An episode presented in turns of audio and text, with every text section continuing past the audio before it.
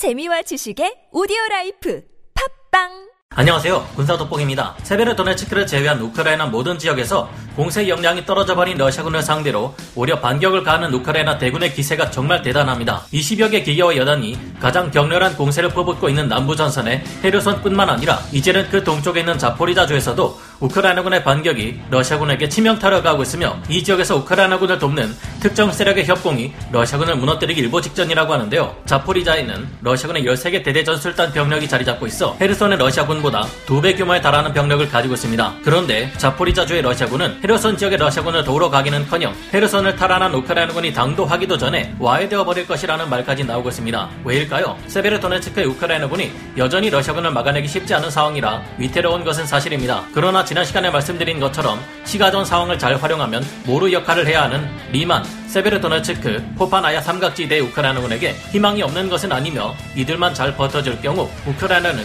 러시아군 전체를 포위망 안에 가둬놓고 모조리 섬멸시키는 일이 정말로 가능할지도 모르는데요. 어떻게 이 같은 상황이 벌어진 걸까요? 전문가는 아니지만 해당 분야의 정보를 조사 정리했습니다. 본의 아니게 틀린 부분이 있을 수 있다는 점 양해해 주시면 감사하겠습니다. 현재 어느 지역의 러시아군이라 해도 헤르손에서 성난 우크라이나군의 대반격에 맞서는 이들만큼 어렵지는 않을 겁니다. 현재 헤르손 전선에서는 모든 오신트 소식을 전하는 이들이 파악하기조차 어려울 정도로 우크라이나군의 공세가 파죽지세로 이어지고 있는데요. 헤르손에는 20여 개 이상에 달하는 우크라이나군 기계와 여단이 배치되어 있으며 이 중 8개 여단에 달하는 엄청난 병력이 헤르손 전선을 향한 집중 공세에 나서 러시아군을 충격과 공포에 빠뜨릴 정도로 무시무시한 공세를 펴고 있습니다. 우크라이나군은 제14 기계화 여단과 제60 기계화 여단 그리고 제63 기계화 여단과 제28 기계화 여단, 제80 공중 강습 여단, 제108 독립 영토 방위 여단이 맹렬한 공세를 가하고 있으며 이외에도 원래 보병부대였던 이들이 최근 2개월 사이 서방에서 지원받은 각종 장갑차와 전차로 인해 기계화 부대로 재탄생해 대거 추가되었습니다. 바로 제35 해군 육전 여단과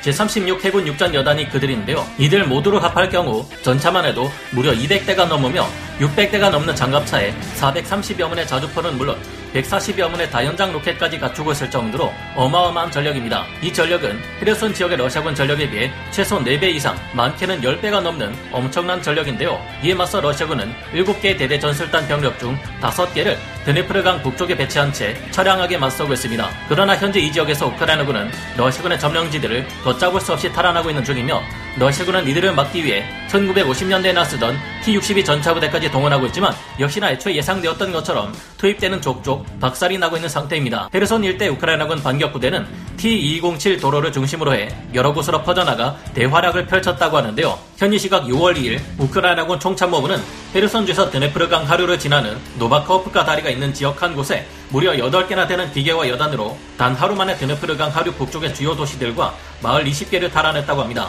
그 과정에서 물론 뒤탈이 없도록 작은 마을과 소도시에서 모든 러시아군을 싹쓸이하며 신중하게 진격하고 있다고 하는데요. 이에 맞서는 헤르손 지역의 러시아군 5개 대대 전술단 병력은 우크라이나군의 공세로 인해 패닉에 빠진 채 제대로 된 저항조차 하지 못하고 있는 상태라고 합니다. 이 때문에 헤르손 지역 우크라이나군 공세부대들은 러시아군의 방어 진지에 대한 포격 및 각 도시와 마을에 숨어 있는 러시아군 패잔병들을 찾아내 소탕하는 것이 주된 역할이라고 합니다. 아무리 우크라이나군의 반격군이 큰 규모를 가지고 있다 해도 이들에게는 약점이 있습니다. 현재 헤르손의 러시아군 방어 거점들은 각 방어 진지들 간의 거리가 너무 멀어 우크라이나군은 160km나 되는 넓은 지역에 펼쳐진 채 공세를 실시하고 있습니다. 이 같은 상황에서는 우크라이나군 각 부대와의 연결이 끊겨버리거나 내복한 러시아군의 기습 공격을 받을 수도 있을 텐데요. 그러나 우크라이나군의 특별한 대처 때문에 러시아군은 이런 우크라이나군의 약점을 공략하기는커녕 오히려 지뢰 겁먹고 달아나는 일이 더 많이 발생하고 있다고 합니다. 160km 지역에 넓게 퍼져 진격하고 있는 우크라이나군 부대들은 각 러시아군 방어 진지 간의 거리가 너무 멀리 떨어져 있어서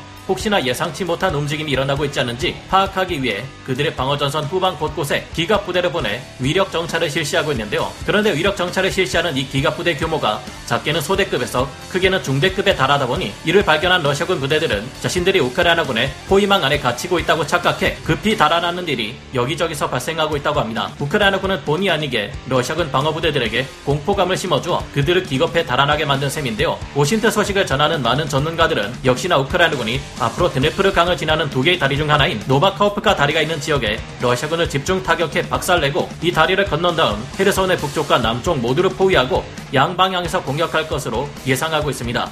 두 달 가까이 고립된 채 싸워오고 있는 헤르손의 러시아군은 압도적인 우크라이나군의 공세를 막을 역량이 부족하기에 오래 버티지 못할 것으로 보입니다. 그리고 이제는 헤르손을 넘어 우크라이나군의 공세가 남부 전선의 동쪽 자포리자주 방향으로도 뻗어나가기 시작했는데요. 자포리자 지역의 OSINT 정보를 전하는 이들이 인용한 우크라이나군 제28 기계화 여단 및 제54 기계화 여단 등의 관계자들 말에 의하면 현재 우크라이나군이 자포리자 주에서도 어느 정도의 공세를 시작했으며 이들이 러시아군을 강력히 압박하고 있다고 합니다. 애초에 자포리자 지역에 는 헤르선보다 훨씬 많은 러시아군 부대 병력들이 주둔하고 있는 것으로 밝혀져 있었습니다. 이곳에는 러시아 제58 연합군 지휘하에 제19 차량화 소총사단, 제42 근위 차량화 소총사단, 제810 분리 해군 육전 여단, 제117 해군 육전 연대 등에서 차출된 13개 대대전술단 병력이 방어 진지를 건설하고 우크라이나군의 공세에 대비하고 있었는데요. 헤르손 일대에 배치된 러시아군 부대에 두 배에 달하는 자포리자 지역의 러시아군 부대들이지만 이들은 드네프르강 하류 남쪽의 엔너호다 지역에서부터 동쪽 자포리자주의 경계선에 있는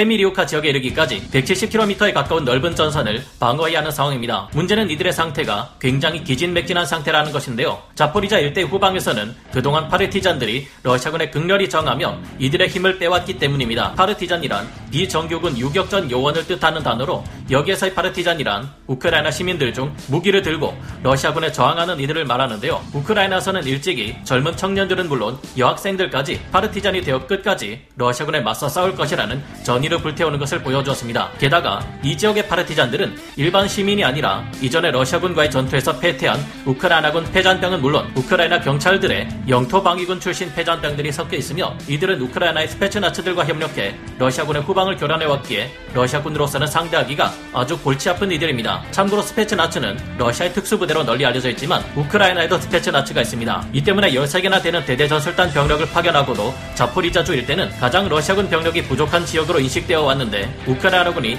이 점을 영악하게 이용하고 있습니다. 우크라이나군은 제28 기계화 여단과 함께 제54 기계화 여단에 제45 포병 여단을 증원해 자포리자주의 러시아 방어군에게 치고 빠지며 피해를 누적시키는 게릴라전을 계속 수행하고 있는데요. 당장이라도 포위해 오는 것처럼 보이는 우크라이나군의 위력 정찰에 언제 날아올지 모를 포격전 그리고 후방을 급습하는 파르티잔들의 공습에 삼중고를 겪으며 자포리자주의 러시아군 병력은 빠르게 약해져 가고 있습니다. 사실상 이미 자포리자의 러시아군 부대들은 전투를 수행하기 어려울 정도로 전의와 전투력이 급감했으며 가까운 시일 내에 우크라이나군이 헤르손과 노바카우프카를 탈환하고 자포리자를 공격해 오기도 전에 알아서 무너져 내릴 것이라는 전망까지 나오고 있는 상태인데요. 우크라이나군은 지난주에만 해도 이 지역 파르티잔과 연합작전을 통해 멜리토폴에 있었던 러시아 제810 해군 육전 여단의 지휘소와 제58 연합군의 물류시설을 박살내버리는 전과를 거두기까지 했습니다. 실제로 어떤 상황이 벌어질지는 두고 봐야 알 수 있겠지만 어떤 변수를 생각해 보아도 헤르손과 자포리자의 러시아군이 바람 앞에 등불이나 다름없다는 사실은 분명한 것 같습니다. 현재 헤르손 일대 러시아군 방어부대들은 요새화된 방어 진지를 구축할 물자가 부족한 탓에 도로에 깔린 콘크리트 판을 들고 와 덧대고 있을 정도라고 하네요. 그러나 현재 우크라이나군의 우세는 남부전선 헤르손과 자포리자주에 한정되지 않습니다. 전반적인 우크라이나 상황 전체를 들여다보면 세베로도네츠크를 제외한 거의 모든 지역에서 우크라이나군이 러시아군에 비해 압도적인 승리를 기록하고 있는데 다음 시간에 이에 대해 좀 더 자세히 말씀드리겠습니다. 결론부터 말하면 현재 우크라이나 전역에서 세베로도네츠크에서만 유일하게 러시아군이 맹렬한 공세를 지속하고 있는 상황인데요. 우크라이나군이 러시아군을 상대로 잘 싸워주어 그들의 마지막 희망을 꺾어주기를 기원해 봅니다. 오늘 군사 돋보기 여기서 마치고요. 다음 시간에 다시 돌아오겠습니다. 감사합니다. 영상을 재밌게 보셨다면 구독, 좋아요, 알림 설정 부탁드리겠습니다.